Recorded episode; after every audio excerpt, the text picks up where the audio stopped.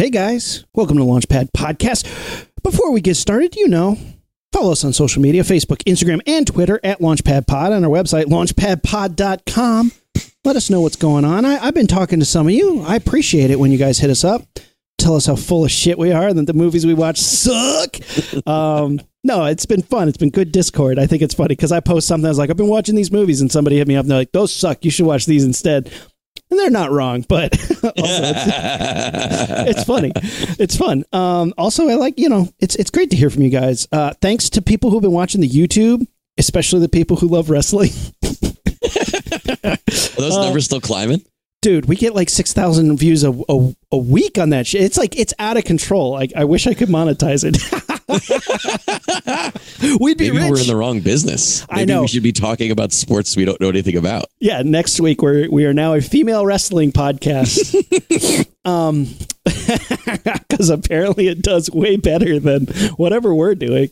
Uh, yeah, you know, social media hit us up. Uh, man, it's been a while. I'm excited to talk to you this week. Yeah, it has. And it's like, I, this is an outlet for me. I need this Yeah. every week. Although you caught me on my one day this year that I'm like, I have no reason that I need to get out of bed. So I'm not. I told Amanda, like, Amanda's got the baby today. There's nothing that I had to get fixed or doing anything this morning. So I was like, I'm not getting out of bed. Yeah. And then I like last minute was like, fuck it. I could do the podcast from a bed. So I still got my little PJs on. I brought my sign in. yeah. Hey, it's, This is- it's good. It's good. This is where the magic happens, ladies, for all our female listeners and gay members who have good taste. Uh, let's just get on with the show. Ignition sequence start. Six, five, four, three, two, one, zero. All engine running. Liftoff. We have a liftoff.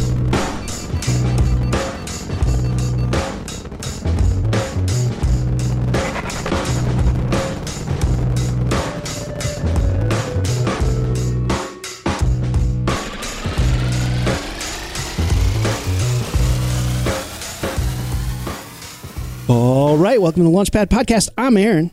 Uh, Matt, Matt, uh, we're doing a little like catch up, man. It's been a while. I've read some stuff. I've read a comic book that like is like, yeah, that comic book's like 30 years old. I'm like, yeah, but I want to talk about it now. um, I've been watching some movies. Have you seen the Batman yet? no, uh, it's it's on my list of things to do ASAP, and I just Roomy, Roomy, you're getting into that territory where I'm just going to have to spoil it for you. No, you know what? I'm going to do it even worse. I'm going to podcast cuck you. I'm going to get somebody else to come on here and talk about it with me, and you're going to no, have no, to no, watch. No, don't do that. I'll go Yeah, watch it. I'll no, go you're, you're gonna you're gonna have to be on the Zoom muted and just watch me talk about it with someone else. That's that's how this is gonna work. You son of a bitch. Because like. Did you uh, just watch it, or did you watch it a while ago?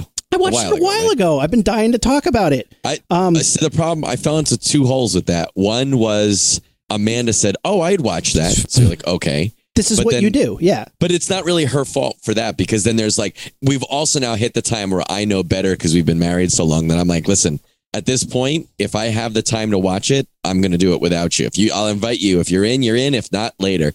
But the problem is the movie's fucking three hours long, and I I don't know that I've had in the last two months three hours of Matt time. Uh, Yeah, and three hours that you want to pay attention. Um, can, can I say things that aren't spoilery? Is it even possible? If you need if you need to, you can. But All right. On one give me hand- another week. Give me another week. Okay, I will say this. On one hand, I feel like I've been like needful things about Batman. Mm. like Stephen King opened up a shop and I walked in and I was like, I just want Batman to return to his roots and become a detective. I, I don't want him to be an Iron Man ripoff. And they're like, haha, wish granted. But then I had to also find out what like the dark side of that wish was. And they're like, you're also going to get a real mopey ass Bruce Wayne. I was like, ah! so part of me, like, I'm watching them. I'm like, this is my favorite Batman movie ever. And then I'm like, I fucking hate this fucking version of Bruce Wayne. And it's it's nobody's fault. Like, look, I don't think the actor did a bad job. I think it's just the choice that they made and ran with it. At least be consistent. But it's kind of like you know people who are like George Clooney's my favorite Batman. You're like, okay, but at least he did it. and He did it consistently. Like that was a choice he made, and George Clooney wasn't a bad actor doing it, but that was that was his choice, and he stuck with it. And okay, that's not the version for me, but it's out there, and they did it. Good for them. So we'll we'll get into Batman at some point. All right. Batman is a big um summer thing for me. Like for me, I very ha- I have very strong memories and feelings associated with Batman Forever and Batman and Robin going in. Like those were big. Like they, if I remember correctly, they released right about the time uh, school let out for the summer. At least a couple times a year, Matt will send me a voice memo, which is always weird because I'm like, did he just pocket voice memo me? It seems like something an old man would do. And it's him screaming, Kiss from a rose on the grave. Ooh, da, da, da, da." And I'm just like, what the? Like, I'm in Home Depot and I'm like, Oh shit! Matt just sent. Oh my god! Did something happen? Well, Like, why would he send me a voice memo? And Kate's like, "Well, listen to it. Listen to it." Because I'm like, Matt's like, "Roomy, I'm trapped in a well and I don't know how to send messages. And here it is, hmm. and it's him screaming, "Kiss from a rose." Oddly enough, from a different Home Depot. I was just they had it playing over the loudspeaker.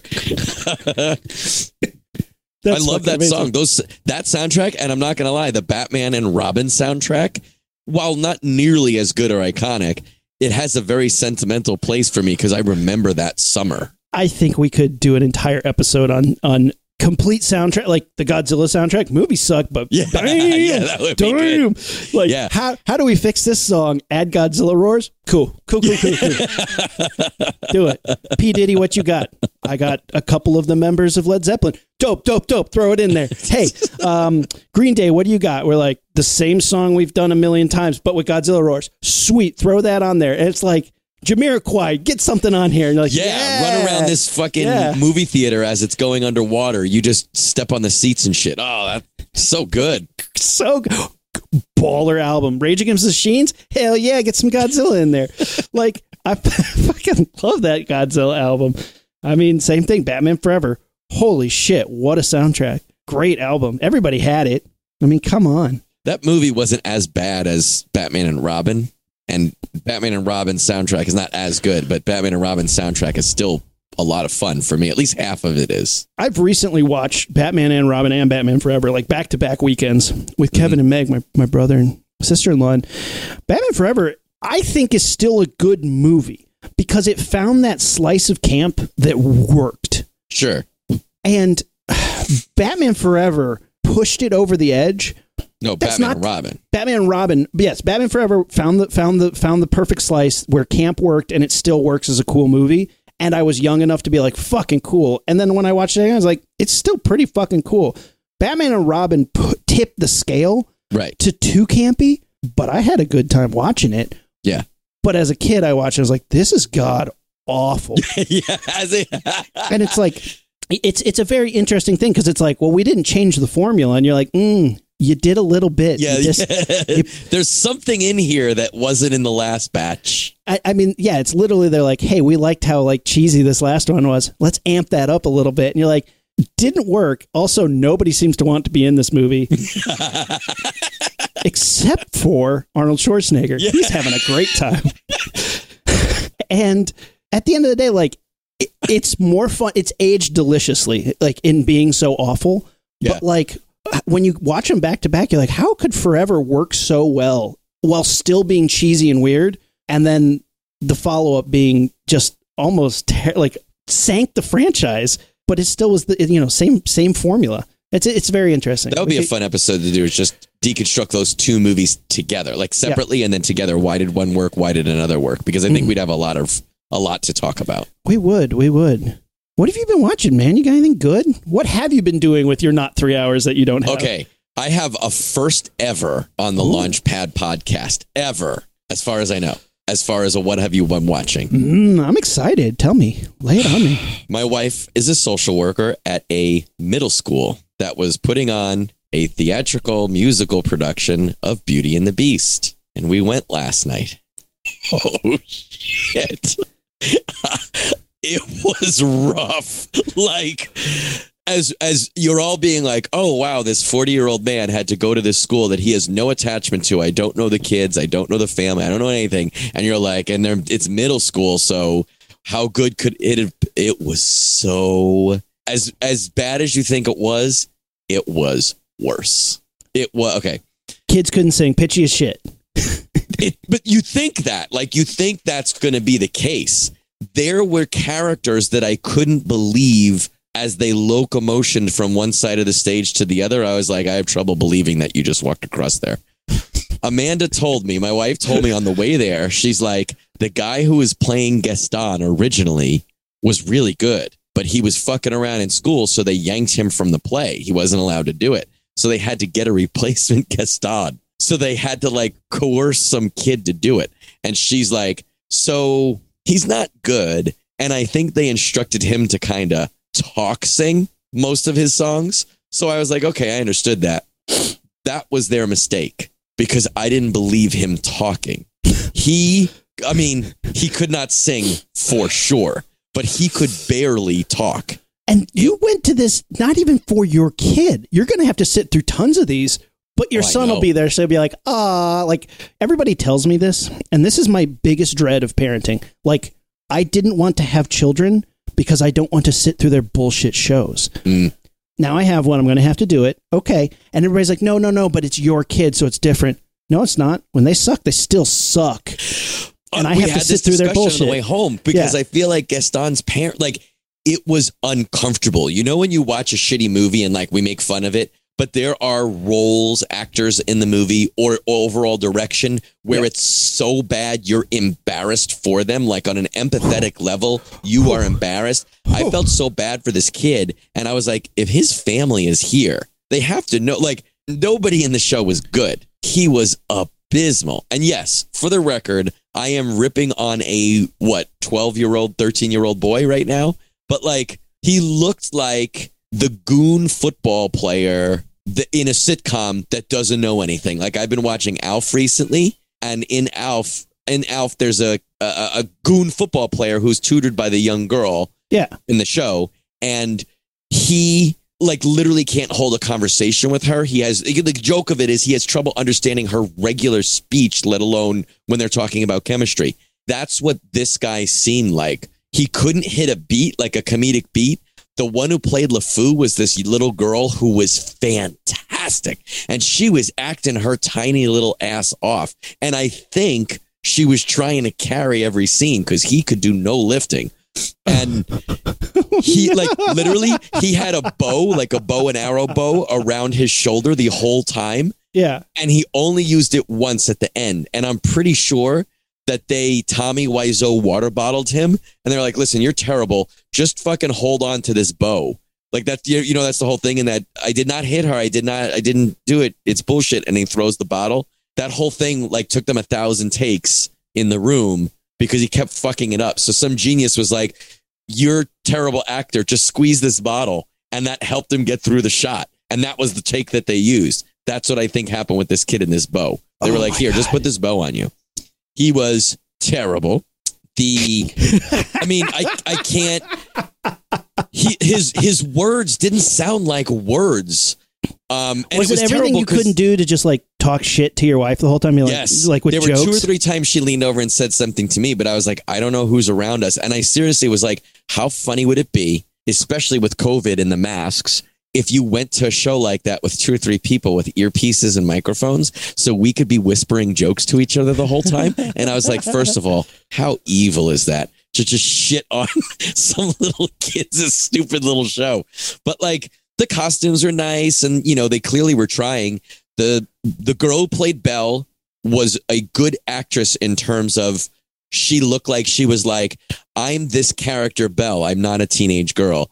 Every other, pretty much every other kid was just like, I am the clock. I'm saying clock things. The the candlestick guy was pretty good, but he only just had one little flourish that he just kept doing. But it was funny and it was cute. The beast, they had this like uh essentially like a hood thing with the hair and the horns yeah. but and hand, big shaggy paws and Yeah. big shaggy feet. But otherwise, he was just wearing black slacks and a white dress shirt, and it made him look like a labs like a mad scientist, like he'd had an experiment that went awry. It was really weird, and I couldn't understand that. And Uh, uh, How old are these kids? Is it middle school? middle school, so it was Yeah. like, and Amanda said they had some elementary school in there that actually were like some of the better kids. Oh. The girls who followed Gaston around, they were pretty good. Um, like, cause you, you got to have a slight comedic timing to make some of those jokes land, right? I so I I in in middle school I did uh, you know a bunch of musicals and stuff and, and the plays and did all that stuff. I I'm telling top, you, as good as you think you did, you were terrible. No, no, no, no. I, kn- I knew we were, but we can top that on awkwardness. We did a show. It's like called One More Night in the Streets or something, and we knew it was edgy because when they were like, "We want to put on this show," everybody was like, "No." It's about prostitutes dying in the streets on drug overdoses and getting killed by their pimps and stuff at a What? Catholic school. Was it a musical? Yes, and they had to tone everything way, way, way, way down. They toned it all down, and like you know, they they dialed it a lot back. But like, oh no, no, these are middle schoolers putting on a show about prostitutes. Were they still dying of drug prostitutes, or did they change it to be like Girl Scouts or something? no, they were like they they took out like the references to it, but like you knew what they There was a doing. scene where you had to lean into a guy's car and ask him. no, I, my my character's name was Sino, and I I sang like a country song, and that was like my one thing. I had a solo. Do you remember the words? No, I don't. Really? No, I I was middle school, man. I barely remember what I had for breakfast yesterday. Dude, I was in elementary school and I was in Bye Bye Birdie, and I remember that shit. Ah, wow. Um, I mean, we did some fun ones. We did do some fun ones, but yeah, that was ridiculous. And it was like, really, we're getting away with this? And like, I think it was one of the things where like, okay, they they have toned it down to be acceptable for a middle school Catholic school audience. Nope, nope, nope. Everybody was outraged, just sheer outrage. It was great. Oh, so good. Um, I've also always wanted to play LeFou in a version of. I missed my chance. I could have come come out to You'd LA be take a, LeFou. You'd be a good LeFou. Oh, the voice. Oh, see, I always wanted to be. Yeah, Josh Gad. Fuck him. I could do that shit. I think you could. and Gaston is like my favorite fucking character, certainly in that movie, but definitely like he's high up there in Disney because I kind of can relate to him. He's pretty fucking cool. He's a rapist. No, he's not. he's a chauvinist. He's he's a chauvinist, and he clearly doesn't respect anybody except himself. But you know, he can spit better than anybody. And, And every drink eggs. Do you drink eggs, Ruby? How many eggs did you have this week? no, no. Go- go- When I was a lad, I ate five dozen eggs. Yeah, I freaking. I, I like the bravado of that character. He's a fun character, Yeah, and this guy is. just murdered it. He was Yeah. just like, and every last inch of me's covered in hair. Made no like. There was there was a, a part in that song where he flexes, and all the people around him go ooh, and then he turns the other way and he flexes, and he ooh, and then he like takes a step towards the stage and like knowingly looks at the crowd, and then flexes both arms, and people faint and shit. And he like it just it was almost like they were like, "Hey kid, what are you doing for the next 14 minutes?" And he's like, "Nothing." They were like, "Come in, we need you for this play." and all, and he had never also seen the, the Disney version, which is what this was. It was the Disney version. Right now, there's Um, some somebody listening to our podcast being like, I thought you guys were going to like talk about Batman or something. Like, Oh, I thought you were going to say it. There's some kid, some someone's listening and being like, "My son didn't do that bad last night." yeah, they're like, and the first 20 minutes they talked about a, a musical at a grade school. then there's someone else. There's two people, two two listeners texting each other right now, and one of them's like, "At least they're not talking about dicks." um, well, before we move, because I have other stuff to tell you, and I want to hear what you want to say. But before we move away from this, I did have an idea. How could oh, th- t- talk about uncomfortable. The the girl who plays the French maid hmm looked like she looked like she could have been in your performance about the streetwalkers, Oh God. and oh, they, they like they're like, where can we get a French maid costume? And they're like, hmm, huh, hmm. She's and like, it's "I like already not have appropriate. one." Not appropriate. She's like, I already have. Yeah, I mean, I mean, it was it was appropriate enough, but like, I did the math, and I was like, at most, that girl is fifteen, at most, and I was like, wow. Um, but she actually, she was actually one of the better quote unquote actors. But then at the end, whenever like there was a woman, a, a woman, a girl who was the wardrobe. There was Chip and Mrs. Potts. And they had big flourishy costumes on. This girl just had like a French maid costume on and a, a, a, a duster. Then at the end, when everybody turned back into human, they had human clothes on, and she was a. s- I don't know that she. There was no visual discern, but between uh, when she was a mop and when she was a, a woman. But before that, I was thinking, how fucking funny to do a really faithful adaptation, like the movie or the animated series or animated movie. But at the end, when they all turn back into human, swap them. So like like the Cogsworth doesn't look like a mustached, you know, portly little guy. He looks like, you know, like Arnold Schwarzenegger, or like the sexy little uh, feather duster ends up looking like like oh hello, I'm glad to be a human again.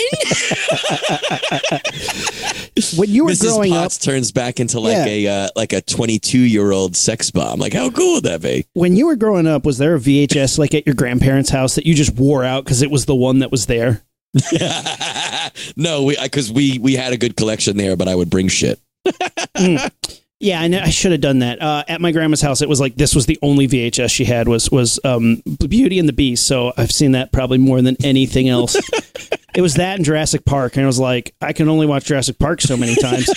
so you know, you bounce back and forth. Tale as old as time. All right, let's talk about something else. Come on, let's talk about something nerdy. All All right, right, what do you got? I read got, a comic I got book. more nerdy stuff. I'm I read here- a, I read a interested to hear what comic book. Um, I read uh, the first collection, the first trade paperback of Sandman, and I had never read it before. Mm. Neil Gaiman's Yeah. Sandman, way ahead of its fucking time. Yeah, Holy shit! And the fact that they're making like an HBO show of it now is like perfect timing, guys, because they're doing they were doing back then what like Peacemaker did now. And even though Sandman is not a comedy, it's like here's a character within the DC universe that's like floating behind the scenes and like skirting around and taking like shitbox characters that nobody gave a fuck about. Dr. Destiny, nobody gave a fuck about that guy back when he was in the, the 40s and 50s and 60s. And then suddenly, like, Neil Gaiman's like, hey, can I do something with this guy? And they're like, sure. And he turns him into one of the most horrifying villains I've ever seen in a comic Yeah. book. yeah. And, you know, he, he, he meets up with John Constantine and doing all this like side side door, you know, parallel universe sort of uh Forrest Gumpian shit where it's like this was happening in the main comic books, but Sandman was here off to the side. And for those of you who don't know, like the basic premise is this guy tries to this cult tries to capture death and they have a way to like kidnap a, a god and they do the ceremony, but who appears in their trap isn't death, it's dreams. The god of dreams. It's the Sandman. And they steal his shit and they lock him up for 30 years. And he while they have him locked up like everybody's having fucked up dreams or not dreaming or you know things are just wrong because he can't give people good sleep or or you know the the the good things that dreams do as well as the bad things that dreams do so then th- you know the cult fucks up and he escapes and his like revenge to the guy who did it the guy's son because he's the only one who's alive now is he gives him the eternal wake which is that that thing in movies where somebody's like somebody's like, "Oh, I just woke up from a horrible dream. I'm still dreaming horrible," and then they wake up again. It's like that, but forever. Like he's trapped in that in that loop of of waking up with a start and then horrible things happening, and then waking up and then horrible, fucking creepy and cool. And then he goes on and like finds John Constantine to try and get his shit back, and they have all these like very interesting just really interesting comic book tropes and really interesting approaches to how to show these high concepts. Like when he's in the dream world, um, it's all these interesting characters. Cain and Abel are there, and these little they're these little like elves that keep Yeah. killing each other, which is cool. There's dragons and gargoyles, which is cool. Um, and then Doctor Destiny, they go to Arkham Asylum, and they're like, Doctor Destiny's been locked up forever. He can't dream. And this character, I guess, in the past had a had a gun that could shoot nightmares at you, and it was it, basically he's a he's a low rent um, Scarecrow, and Scarecrow's in it, who's like kind of makes fun of him for being that. But because he's been locked up for so long and he hasn't dreamed, he's like rotting away. He's like a, a skeleton, a creepy zombie guy now, and he escapes Arkham with the help of Scarecrow and just goes to this diner. He's like, I'm going to wait till the Sandman shows up, and he starts doing this thing because he has this this this ruby that belongs to Sandman that can make dreams come true, and he starts just fucking with the twelve people in this diner and it's just done hour by hour. And he basically makes them worship him makes them fear him makes them like do this like gross orgy start stabbing each other and cutting each other's to pieces until he's like i'm done having fun with you guys. And like just in that span of time does the most horrific shit. And it's like holy cow that's fucked up. But then then he's like time time to, to boost the signal. He starts everybody all over starts doing shit like this. And sandman shows up and tricks him into into failing, but it's like something, you know, it's a superhero thing you've never seen before. And I was so impressed with it.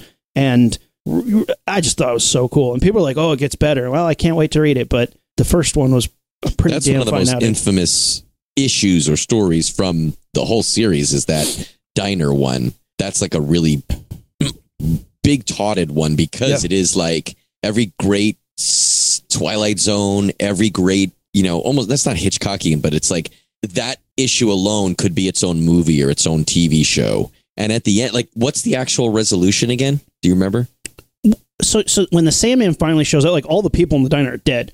Sandman shows up and he tricks him into going into the dream realm. Mm-hmm. Um, and he tricks him into destroying the ruby. Um, and by destroying the ruby, because it was created through Sandman like splitting himself, he's like, I'm so powerful, I'm gonna put part of myself in this stone and part of myself out here. But he's he's weak now because he's been trapped for 30 years. So when he tricks him into breaking the stone, um, it gives him part of his power back, and then he traps him in a void, like a, just a, a And when I, the bad guy just gets trapped in a void, yeah. can't And- he dream or something like that finally or something? Doesn't he? Like, I thought it had like a peaceful resolution for him. He, Like, he basically sends him back to Arkham. He's like, "You can sleep now." yeah, that's what it is, right? So like, it's almost like a, a sympathetic thing to that character where you're like, he doesn't get vanquished, he doesn't get like tortured, he doesn't have eternal waking. Yeah. he's like, okay, you can go dream, idiot. it it's but it's it was so weird because up until that point you're like oh this is kind of dark and weird and you know very goth but when he shows up when dr destiny shows up it is so dark Yeah. and like i'm talking like Killing Joke level like fucked upness where you're like damn comic books got real dark but I, I think it's so cool because you know i know in other things like he skirts around the outside of sort of the paranormal world of the dc universe in a way that like no other characters get to do. And i think that's a very interesting approach. And it'll be very interesting to see what they do in like the tv show and like are they going to be able to do that shit where like he teams up with john constantine and swamp thing and like are we going to get to see some of that interesting sort of outlier dc stuff which i think could be very successful we'll see It'll be interesting. And Neil Gaiman's one that I've always liked because there there are some big names like Grant Morrison who really make you think outside the box, but sometimes it's just so fucking esoteric that for me at least, and I'm just speaking for me, it loses the my interest because I'm reading these things for enjoyment. alan moore alan moore yeah, but I mean, uh. him I usually usually like, but there's times where they're just like, let's deconstruct everything about everything. Or Grant Morrison, I feel like is always like, let's talk about this one character that was mentioned 60 years ago in the backstory of a Batman villain, and I remember him. And if you don't remember him, you're not really gonna care. And that's fuck. Neil Gaiman, I feel like, does some really outside the box, real good deconstructions, but he they're pretty accessible. And it's not like it doesn't sometimes that shit feels like reading a textbook. And like there's so much exposition and backstory just to get you to understand where we're at currently. I feel like neil gaiman doesn't do that. He, and also the world building in, in most of his stuff but certainly in sandman um, and he's been with a bunch of different artists through the years that really did some great work for Yeah. that world you know? Um, but yeah man i i wholeheartedly agree. I love that story. I've read uh, first 12 maybe issues or something in a run and then you know pot shot different stories specifically that i heard were really good. When the show comes out, I'm sure they're going to re-release the omnibuses and stuff, and I'm, I'm going to pick those up for sure. Um, he's one of the guys I always I quote Neil Gaiman a lot. He has one of my favorite quotes of all time, and it was from a, a graduation speech that he did, and um, he said he said you know it's life is you're climbing a mountain and you want to get to the top. And you always want to pack your own bags. Don't pack the bags of somebody else because it, you get stuck in that a lot. Like in your life, you'll be helping someone else get to the top and not get anywhere yourself. So make sure you're always packing your own bags and not doing it for someone else. Um, he said you can always go sideways and you can always go up, but never go backwards. He's like parallel moves. You have to because there is no straight path. I was like, that makes sense. I said, you only need, there's three things in life. You want to be on time, good at your job, and pleasant to work, pleasant to work with. But here's the secret. You only need two. If you're always on time and you're pleasant to be work with, you don't need to be the best at your job. If you're the best at your job and you're on time, you don't have to be pleasant. And I was like, that's very interesting. And he was like, but if you're the best at your job, but you're not pleasant to work with, the second you mess up, you're out of there. So Mhm. I always want to be on time and I always be, want to be the most pleasant person to work with because then I don't have to be that good at my job. And I was like, that's me to a T. 100%. Oh, you nailed me. Because like that's true. It's like, you know, there's lots of people who are better maybe are better artists or better at what they do, but like I'm going to be a nicer guy than them, and I'm always going to be on time. And like, there's the you know those, and it's it's it's simple things like that. But that's one of my favorite quotes, and that speech is one of those ones that I, I'll re-listen to at least once a year because it's so good, and that's like probably one of my biggest inspirations in in my professional life. Thanks, Neil good. Gaiman. Yeah, Yeah. I like that. And not to undercut that, but one of my favorite quotes is from an all star from a small village. And he said, There's a beast with great fangs, razor sharp ones, killer raws, and a feast. and what I just did was better. Rumi, we're just gonna have to put on. Gosh, it disturbs me to see you, Gaston, looking so down in the dumps. Every man wish they could be you, Gaston. Even, when, taking, your lumps. No, we can't do this. Stop it. All right. What else did you see? Give All me right, I something read- nerdy. I read a I comic saw a middle school rendition of and it was bad. Les Mis. There's Jean Valjean. Blah, blah, blah, blah. totally missed the subtext. um, I read a comic as well. Okay. What and you I actually have it because I finished it last night. Ooh, Alien ooh. Bloodlines. It's the Marv, the first Marvel. Um, Uh, I'm nervous. Did you read I'm it? really nervous. I'm super. No, no, no. I saw that it was a thing, and I was so nervous because if they're even like, it's it's my same problem I have with Star Wars. It's like, hey, here's new Star Wars. Oh, Clone Wars is still a thing, and I'm like, I hate you. It, how Prometheus was it? No, they mention they mention it a little bit, and it is uh, without explaining it. I don't want to spoil it in case you read it. It, it is like its importance to the story. Like this could not happen without Prometheus, theoretically. That being said, it's not like when it's they're not like Prometheus, Prometheus, Prometheus. The whole story is not trying to get you to buy Prometheus or get you to accept Prometheus. Yeah, but does it have like fucking fake ass face huggers and shark shark face xenomorphs and bullshit? No, no, it's it's it's it's alien. It's alien and aliens. In fact, the story starts, in my opinion, the story starts off really good. And if you want, I'll give you details. But if you Yes. want, uh, uh, oh, okay. So the story, you're you're you're following the story through this old company man who used to be a soldier and now he's a you know a com- you know Weyland Yutani company man. He keeps having flashbacks to a botched alien fight 20 years ago. In that and this happens like in the first couple pages you keep seeing a pov from inside a hyperspace pod and the word alien inside is written on the outside. So you're seeing it backwards. So theoretically you're wondering okay is that his flashback? Is this whatever? And he sees some flashback of the black nightmare of you know aliens and there's this weird alien lady and he keeps feeling her calling to him. And then he wakes up and the whole the whole the whole story he keeps having flashbacks to this old mission. He he gets fired slash let go from the company ceremoniously. His he tries to make amends with his son who he was never there for because he's a company guy. The son ends up being part of a saboteur terrorist group that goes up to the space station that he was just let go of to try to um save slash let go a bunch of specimens that they've been working on obviously turns out to be aliens. That shit doesn't work. So the company sends his dad back to go get a specimen. So it's kind of like the company's like, you go get the specimen and you can save your boy if you want. And he's like, okay, I'm going to go get the boy, but save a specimen too. So then they go back up there. He goes up there with a couple of, just a couple, like two soldiers. And then, you know, they're in the space station the character development at the beginning and the flashbacks and like the why does the son hate the father? Why does the father feel need to make amends? It's set up in the first two comics. I was pretty interested to see where they were going with it. And then it didn't really go anywhere super um amazing, but like not bad.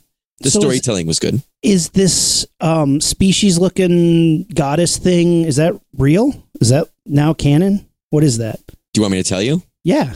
Okay, so spoiler alert if you haven't read it. Well, so the rest of the story, it's a, the, the six issues I have here in this trade, were good, but it's just aliens. It's just, you know, these people had to go from here to here in a space station. There's a lot of aliens. They meet challenges and surprises along the way. A couple characters reveal, haha, this is a thing that you didn't know. And maybe I did, but maybe you didn't. Um, it's uh, it's written by a guy named Philip Kennedy Johnson, who's written a bunch of comics before, but nothing that I've read. I liked his writing, and it's drawn by Salvador Larroca, who's done a bunch of stuff that I've read and liked, including some recent Star Wars stuff. Yeah. The only thing I didn't like about his art was a lot of his poses look directly ripped from Alien and Aliens. Like literally, I could tell you the scene that he paused to get that that you know stance of the alien or the aliens. But that being said, it draw, it's drawn cool. It's cool, and a lot of the action is too fast. Like aliens charging down a hallway. The the the Marines are shooting at them. One alien gets shot and goes down. The other one jumps up into the ceiling tiles. They sold all that in literally three panels. And you're like, that's way too much to happen. And I was like, maybe it was a choice to make it seem like how fast it happens in the movies. But then I go back and I think of like Kelley Jones run on Aliens when he did Aliens Hive and Aliens Genocide. Those are my two favorites. They show full on aliens running, which you never once see in the movie. You never see an alien on two legs running like a man. But like they did that and it looked fine and I understood the action. This, there's a lot of like, between panel one and panel two, I'm assuming that this, this, and this happens, you know? I, that's more of a modern thing, though, where they're like, action. Nobody wants to see action. They want to read my story. And you're like, do is that the fact? Because, like, I mean, I, I still will always go back to the first AVP miniseries, which is, I think, one of the greatest sci fi Yeah, comics ever written and should have been what the movies were and still should be made into a movie. Um, looking at you, Disney, come on. Um, is this movie material? Would you watch this? Yes, and if you go by the Star Wars um, comparison, I would be happy. This is um, a step down or two from Mandalorian. Like Mandalorian was actually a pretty good show. This isn't pretty good. Ex- uh, uh, so the, the, what happens? What ends up happening is at the end you find out that he was in this botched mission. He ended up getting a face hugger on him Oh, his robot bishop saved him and they were able to extract the alien from him in time so he's alive they save the alien and then make all these bioweapons from the alien but what he reveals and it's revealed in like the last issue is when the face hugger jumps on your face they don't just plant an egg in you you kind of become part alien so like aliens know that you're part them and that you're part whatever. And it says you not like he said when he had the face hugger on him and was attached to the wall, he not only knew what all the aliens in that hive were doing, but he felt like he knew what all aliens in the past had done as well as in the future. So that species looking chick is supposed to be the embodiment of a alien and human hybrid that will end up happening in the future. And then what what is revealed after that is uh, a synthetic is explaining that essentially aliens are the universe's cleansing fire. And when any sentient species like humans gets too big for their britches and explores outways and finds this new life and immediately tries to weaponize it, it ends up imploding on themselves by just taking over and leveling everything. So they say that that that that species creature ends up being once humans once any sentient species that has now stepped in the alien mess they start to be like well we can't control this and we can't stop it let's let's meet with it and let's be bond with it so that we can create ourselves to be as strong as them and that ends up with a new species of that it was my least favorite part of everything um but that said it wasn't bad and it was fun the best part of it is I don't think it said fuck. It definitely said shove something up your ass. It definitely said shit a lot. And there was like head human headshots aplenty. Like it was max level violence with red blood and, and pieces of people. There's a chest burster shoots out of a guy's chest and they put like a containment unit down on his chest and the chest buster goes back into the chest and pops out the guy's face. So his teeth and his jaw and everything are flying out. So for me, I'm very excited to see where it'll go because it is not the Marvel slash Disney version of Alien I was afraid we'll get. So, like, even though I don't necessarily want you to be bonded with an alien because you had a face hugger on you, like, I'll allow it. Go ahead. You want to do a new thing with the story? That's fine. They introduced a new alien at the end that was kind of like a king alien, which I didn't much care for. But again, That's how we've seen that a thousand times, right? All the Kenner aliens were like that. Gorilla alien, bull alien, scorpion alien. But I like that stuff. That that again, the ecology made sense when you do it that way, and I think it I works.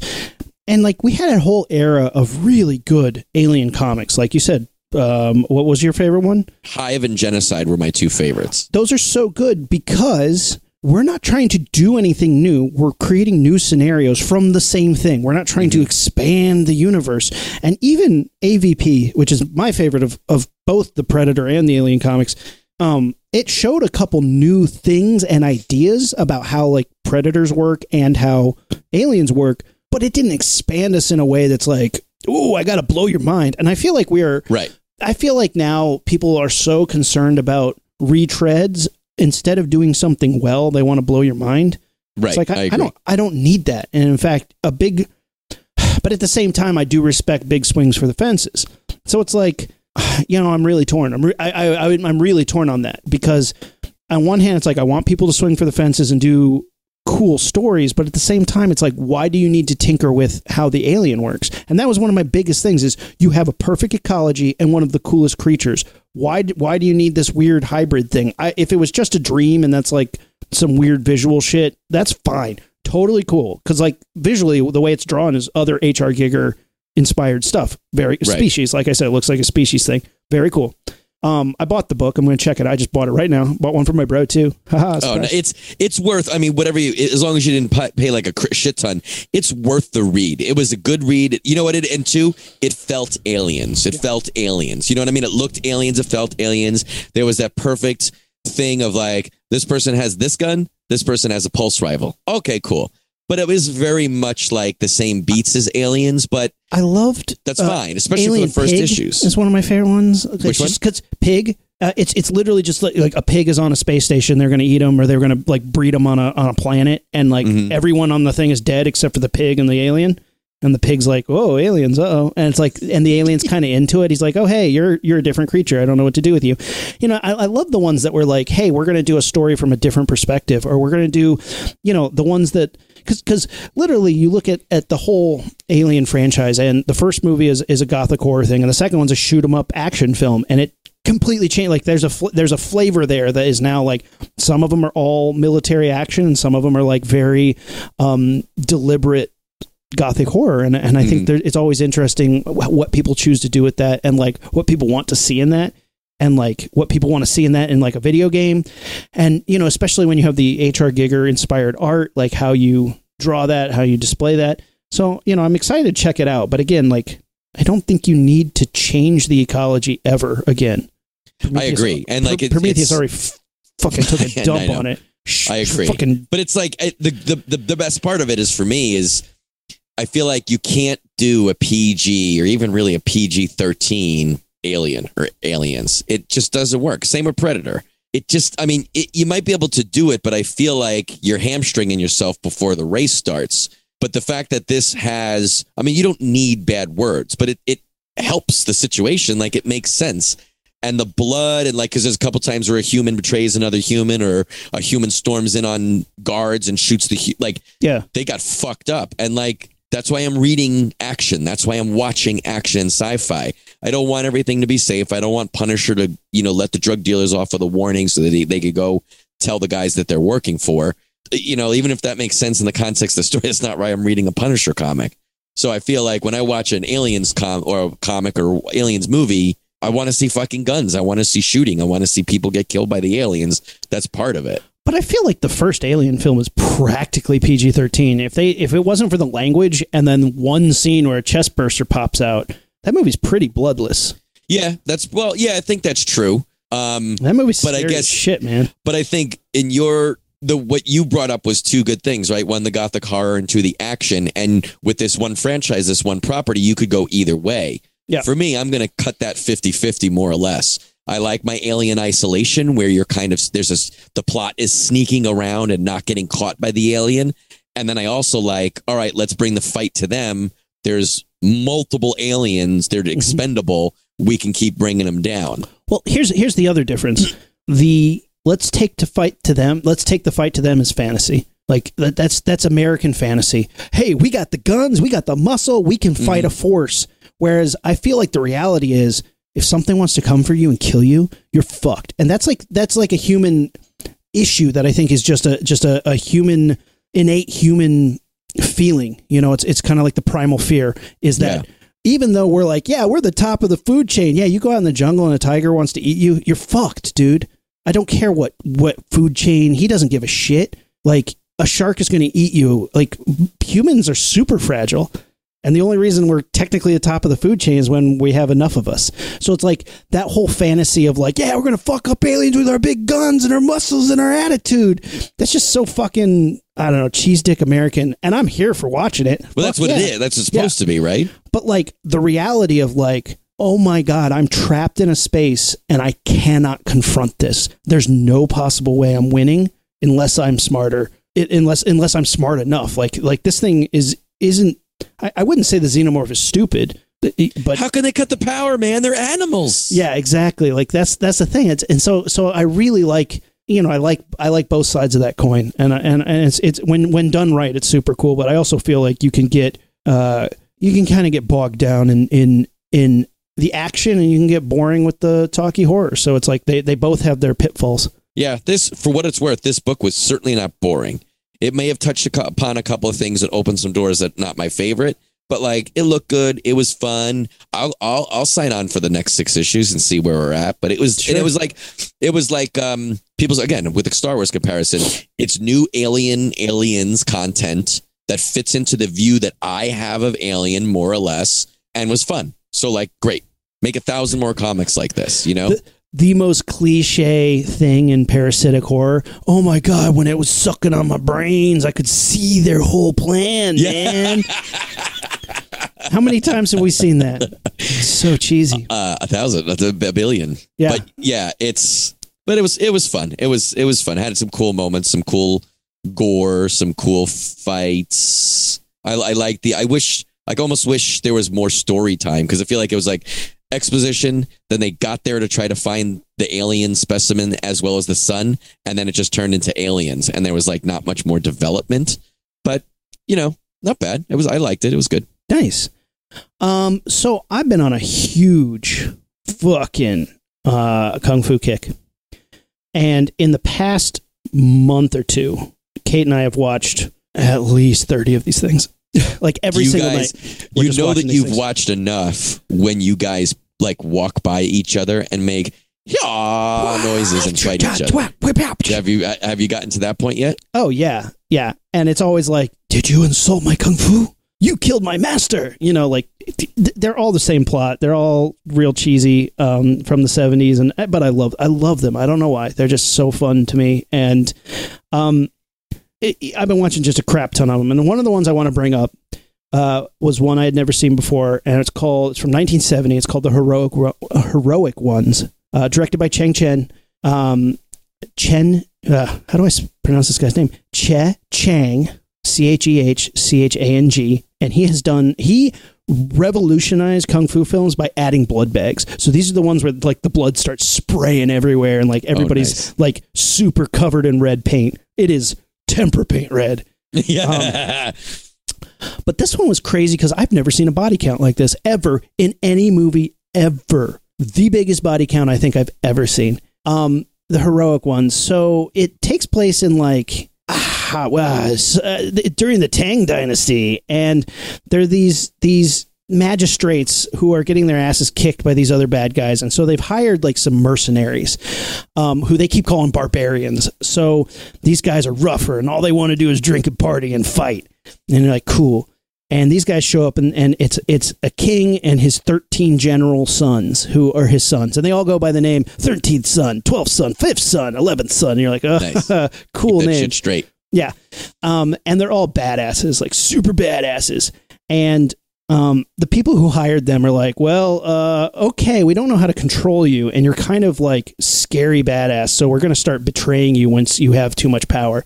And so it's like this whole like intrigue and betrayal and shit like that. But there's scenes where these guys go in on secret missions and they start fucking up dudes a hundred at a time. Like you'll see like three guys fight like 300 people and like they, they one of them's got a spear and he's fighting off 50 guys at once i kid you not like and kills them all. Just like blood everywhere knocking people down the steps by the dozens. And you're like they're superhuman. It's over the top. And like of its era so it's 70s style like kung fu fighting which is very rhythmic. Ching ching ha Right. ha pip pow pa.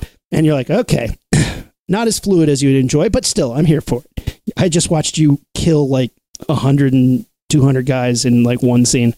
Awesome scenes where they're like lighting shit on fire shooting like shooting fire arrows.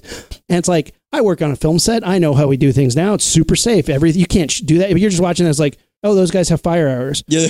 oh wow. They they shot those fire arrows. And those guys just dived out of the way.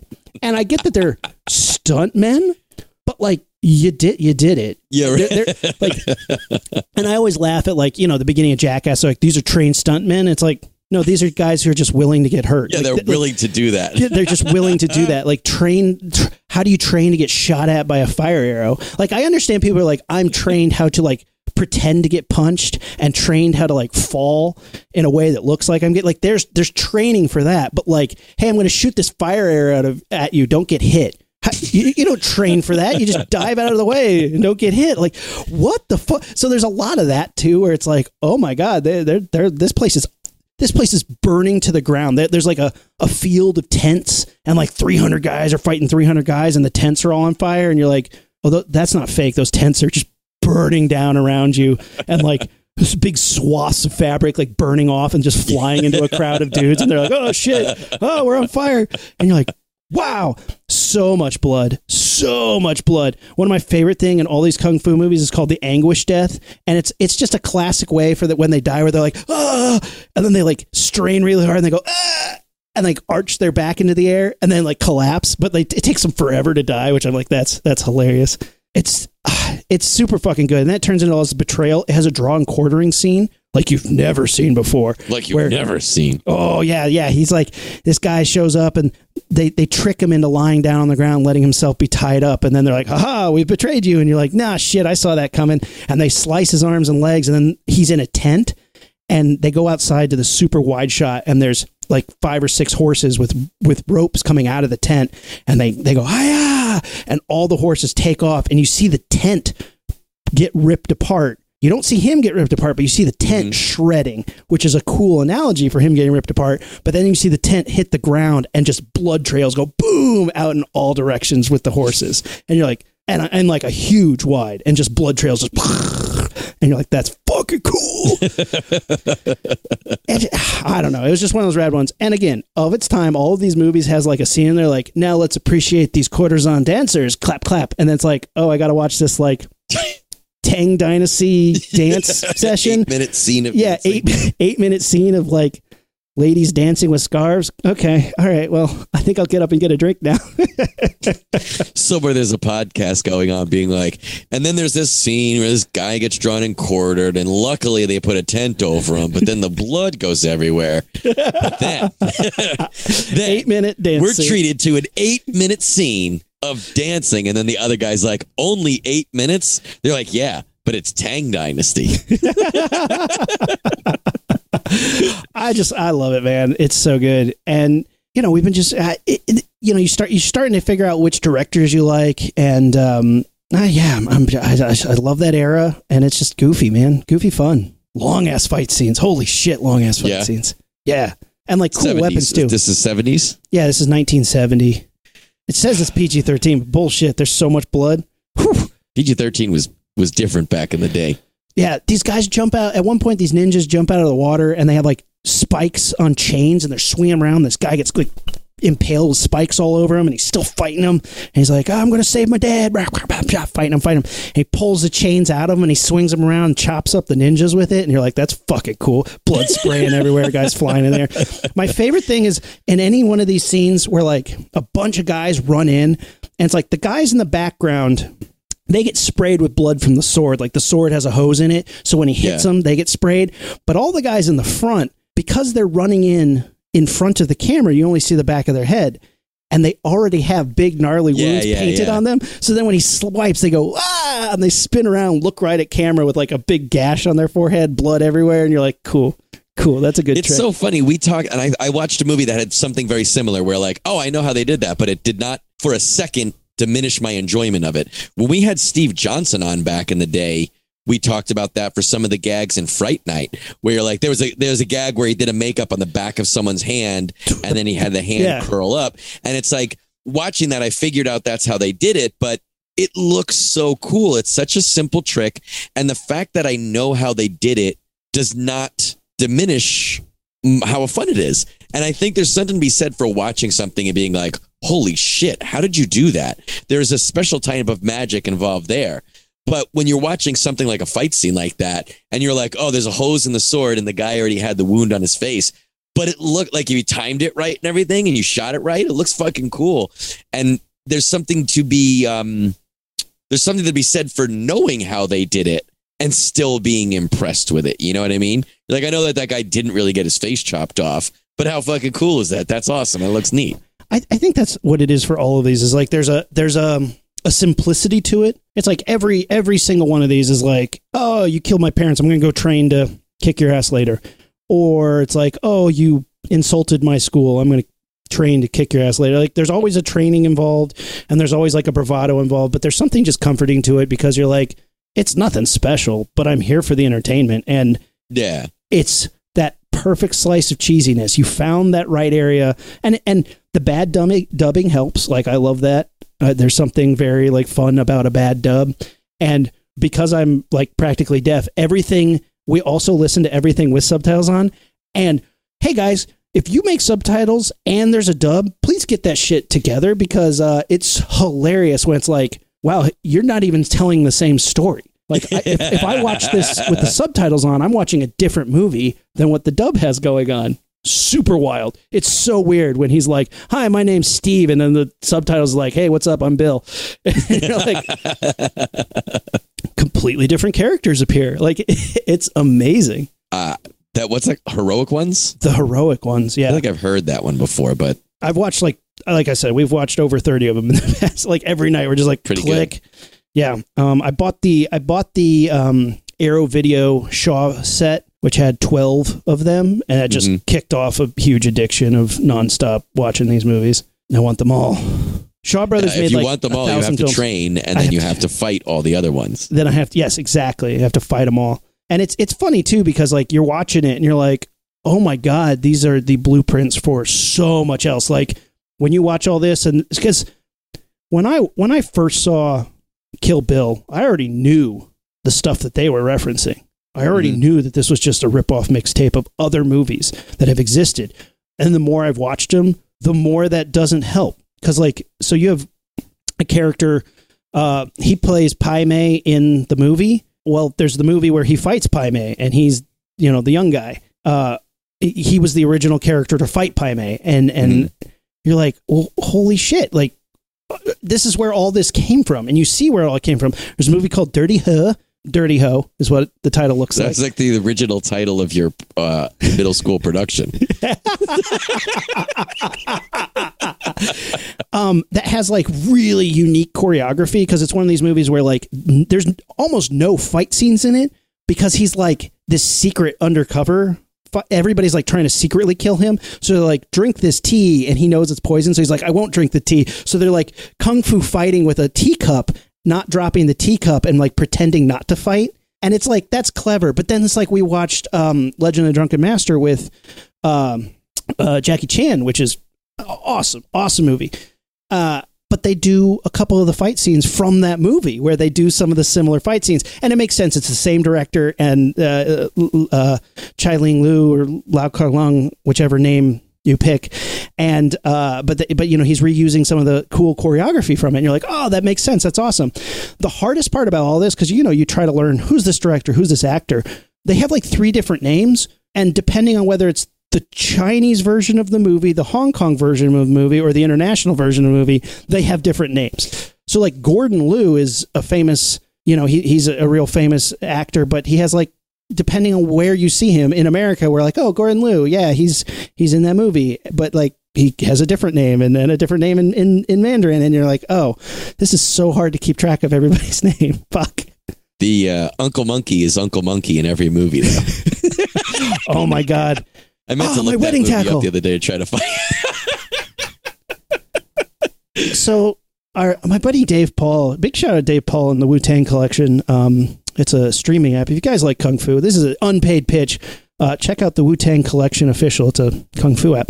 But my buddy Dave Paul was like, "Hey, you like kung fu?" I was like, "Hell yeah!"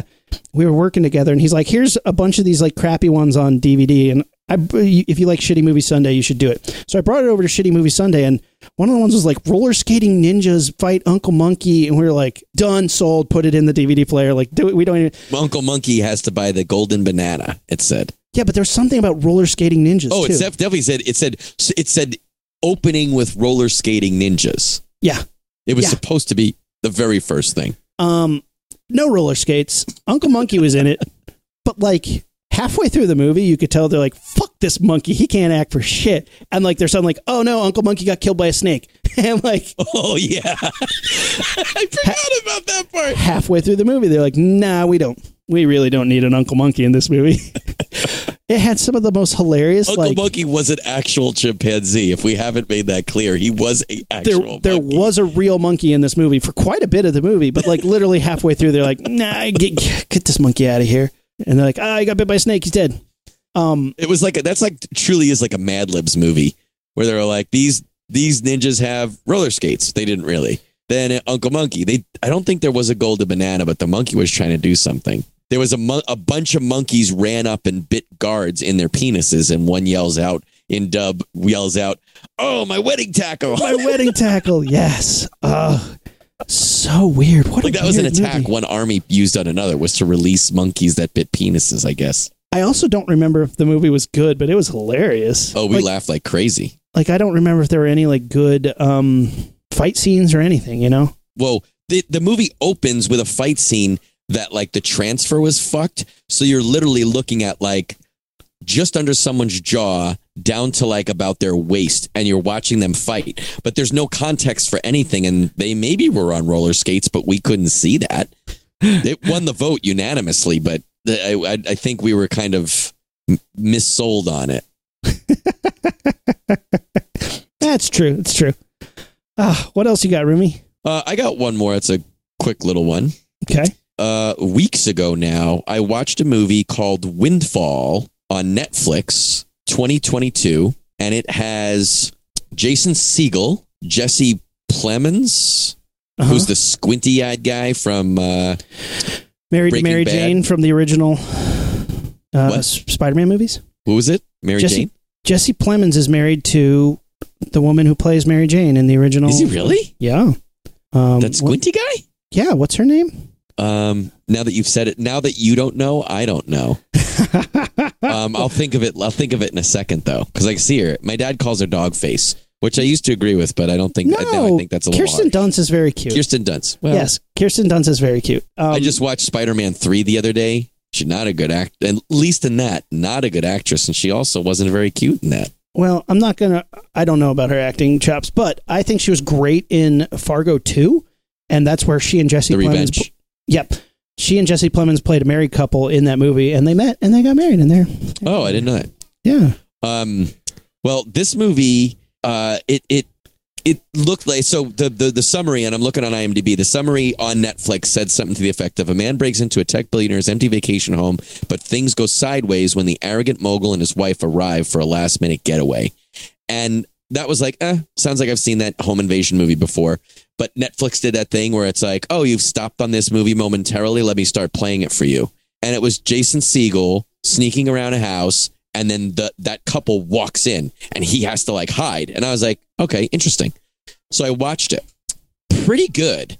But one of those movies that for numerous reasons i have no idea where we would put it in our blockbuster. It was hitchcockian at times. It was suspenseful at times it was comedic and possibly black comedy at times but it overall did not have Like Damon Wayans black comedy, or like I when I said that I was gonna make that joke, but I was like, nope, don't. It, it's just there's too much to talk about already.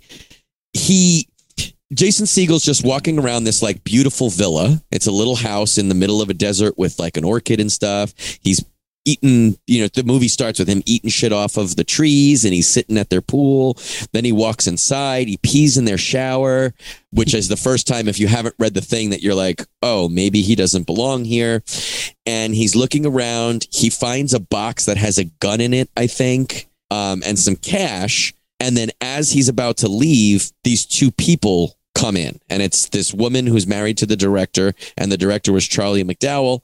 And uh, uh, Jesse Plemons, who I love him because he's so good at that role because he's he's he can't he doesn't play a likable character, right? Like he just doesn't have a likable face, and he's good at playing a non-likable character. He they walk in and we know that their marriage is on the rocks, but they're trying this getaway. And they very quickly like undercut each other a couple times. And Jason Segel sees the woman and he goes, shh, and he starts to leave and she yells and he runs up and grabs her. And Jesse Plemons comes out and he's like, okay, sit down on the couch and I won't hurt her. And from there, it goes into this thing. Jason Segel never gets a name. He's he's uh, credited as nobody.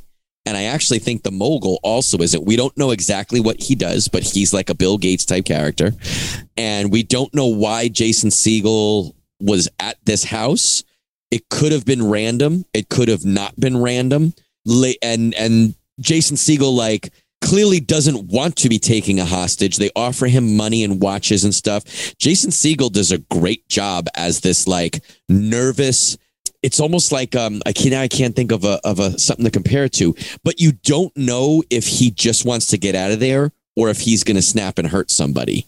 And it it gets a little creepy at times, and he does a really good job of it. Um, he just wants to get out of there at first. He locks them in their sauna with like chairs and stuff. He barricades it and he runs to his car. And as he's about to get in his car, he sees that there's a video camera pointed directly at his car. So he's like, fuck, I need that. He goes there and they say, we can't, you know, we, it, that goes to a server. We can't just give you a tape. And the whole time, Jesse Plemons's like above it. Like he's at, like, you have not thought this out, have you?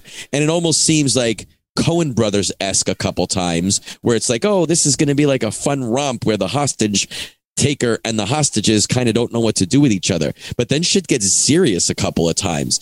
It's just tonally and atmospherically kind of hops around, but not in an unpleasant way. You know what I mean? Like I hmm. kind of didn't know how to feel, but that almost lent itself to the to the plot. Yeah, but I've already seen this movie. It's called Villains from 2019. Villains? yeah, villains. Bill Skarsgård and Maika Monroe uh, sneak into a house, uh, and the owners come home. And it's Jeffrey Donovan and Kyra Sedgwick, and they're like, "Oh, we're okay. Well, we'll just go." And then they're like sneaking around looking for shit, but then they find a little girl chained up in the basement. And then That- shit this did not have that. shit gets real weird and then the owners of the house are like you can't you can't let her out she's actually a demon and they're like uh oh, I got to watch this tonight now. yeah villains Is is, kind of i liked it it's not great again kind of tonally weird and you're like i don't know if this is supposed to be funny but it's it's intense it's very bizarre it's worth checking out This one's interesting. so there's no chained up demon in the basement in this movie I like that. I like that idea because chained up girl, you're like interesting, and they're like, oh, she's not a girl, she's a demon. You're like, wait, what? yeah Up until then, Well, I was kind of makes and, sense, but and the whole time it's like is she isn't she we don't know yeah Right. but which is an old Twilight Zone thing. But Yeah. um, anyway, this movie is good. I liked it, and it culminates in a way that I you half see coming, but not exactly. It's pretty good. Great character. It's, it's it was a movie that was made for COVID during COVID times. yeah It's literally one location. There's, I think, three or four people in it and one person on a Zoom call that I don't even know if you see them. So it's all one location. It doesn't feel, it's not claustrophobic, but you definitely are in one location. Keeps its interest. Jason Segel does a great, I mean, all of them do a great job. is there um, a bloodbath at the end No, no, I actually, I'm not even sure of the answer All to right. that, but i don't know if i'm i'm in then it's it it's it's it's again like I, I've read a couple things about it that compare it to Hitchcock. I would say it's Hitchcockian at times, but other times So- very far from it. all right so if it's not comedy if it's not definitely comedy and there's elements of like crime and elements of suspense it's a thriller also if there's nothing Yeah. supernatural Nothing supernatural, and if we had to put it in one place, I would think a thriller is the way to go. But it very much is like it does not fit that mold in and of itself. killers uh, thriller is a great catch-all for things that are too real to be horror and also too sexy to be a comedy Yeah, yeah. This is this is it, it's it's interesting. It's it's like I almost want you to watch it just so we can talk about it more in depth because beat by beat, it's just like where are you where are you going with this now? And like when I think about it, the fact that they stretched this premise that long without it being boring or disinteresting or being like, all right, I I've seen this movie before. I know that this is the scene where such and such happens. It's it was really pretty good and I, I don't really know Jason Segel very good, but I've seen him in a bunch of stuff, and I don't know that I've ever seen him in something serious, especially something serious where he might hurt somebody. You know That's what I mean? True. And I think that was I've, pretty good. I've always seen him as like a fun, goofy guy, or like a, a mope. You know, he's he's kind of a, a you know, or he's a character that everybody's dumping on. Like everybody's just taking a shit on this poor guy, Right. and he's sad about it. Um, so that is interesting. I would like. To He see was him as a very like guy. very much like a ca- like an animal backed into a corner where like he was trying to keep it together. He clearly did not want to hurt these people, but also what's his name is just being a dick to him the whole time. And you're like, there's gonna come a time where he fucking knocks him out or shoots him or breaks him or like something, right? Then you know a gardener comes at one point. They have to try to get a money money delivered at one point. And there's a couple times it's you know it does a good job of like you almost got out. You know what I mean? Like that almost happened, but then one character turned around and said one more thing, and that that if that didn't happen, you would have made it out. Everything would have been over, which is a good. It, it does it in a good way. That's pretty tense. So I think there's. I guess I think it was accomplished in certain areas and certain areas not. But it was very interesting because you, you don't watched- know where you're going. Have you watched the Fargo TV series? The first season, maybe this. I think the first season for sure. I love Second the first season, First season is one of my favorite. The second season is Jesse Plemons and Kirsten Dunst and a bunch of other people. I mean, it's, it's a whole, but they're they're one of the side stories where they keep piling up bodies and trying to hide it and just keep getting it. Is it related to the first season, or can you watch the second season without knowing the first season? It is, but you're fine.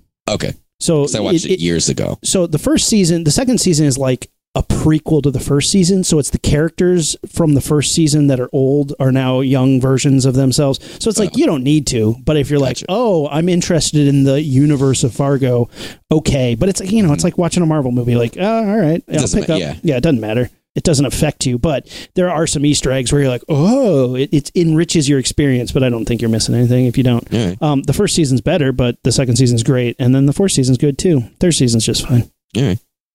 Well, let's wrap it up, guys. What middle school musicals do you guys like? what what should the Montgomery Northwest Middle School put on next after Beauty and the Beast? Maybe a um, Dude, they had typos, multiple typos on the front cover of the playbill, like brutal. in the name of the school. brutal. So they had Gaston and Lemire, Le, LeFou come out at the beginning and make a joke that LeFou had been in charge of the playbills, which I think was a pretty good cover, but like, come on, man. Damn. Uh, uh, yeah, hit us up. Social media, Facebook, Instagram, and Twitter at Launchpad Pod. Our website, launchpadpod.com. Check us out on YouTube. Check out our goofy faces while we talk to each other. Um, read that And alien stuff. I'm I'm hike psyched that we got to do this in my bed. um, I've yeah, only laid in a bed one other time with Rumi. Twice. No, two times. Yeah, once was in New York. Yep, on a on a blow up bed. traveling. Um, did you like the the Alien comic book? If you read it, let us know. Uh, or is it too Prometheusy for you? Uh, I'm gonna find out. I bought it. I'm gonna read it. Do you like Shaw Brothers Kung Fu? I already know the answer to that, so you don't have to tell me. I get it. Golden Harvest is way better. No argument. No argument that Bruce Lee movies are better overall, but I find something comforting in the cheesiness of a ha ha ha ha kung fu fight scene. All right, this has been great. Let's blast this thing off, Remy. All right, until next time, we're the Rocketeers and we're out. Ignition sequence start. Six, five, four, three, two, one, zero liftoff. We have a liftoff.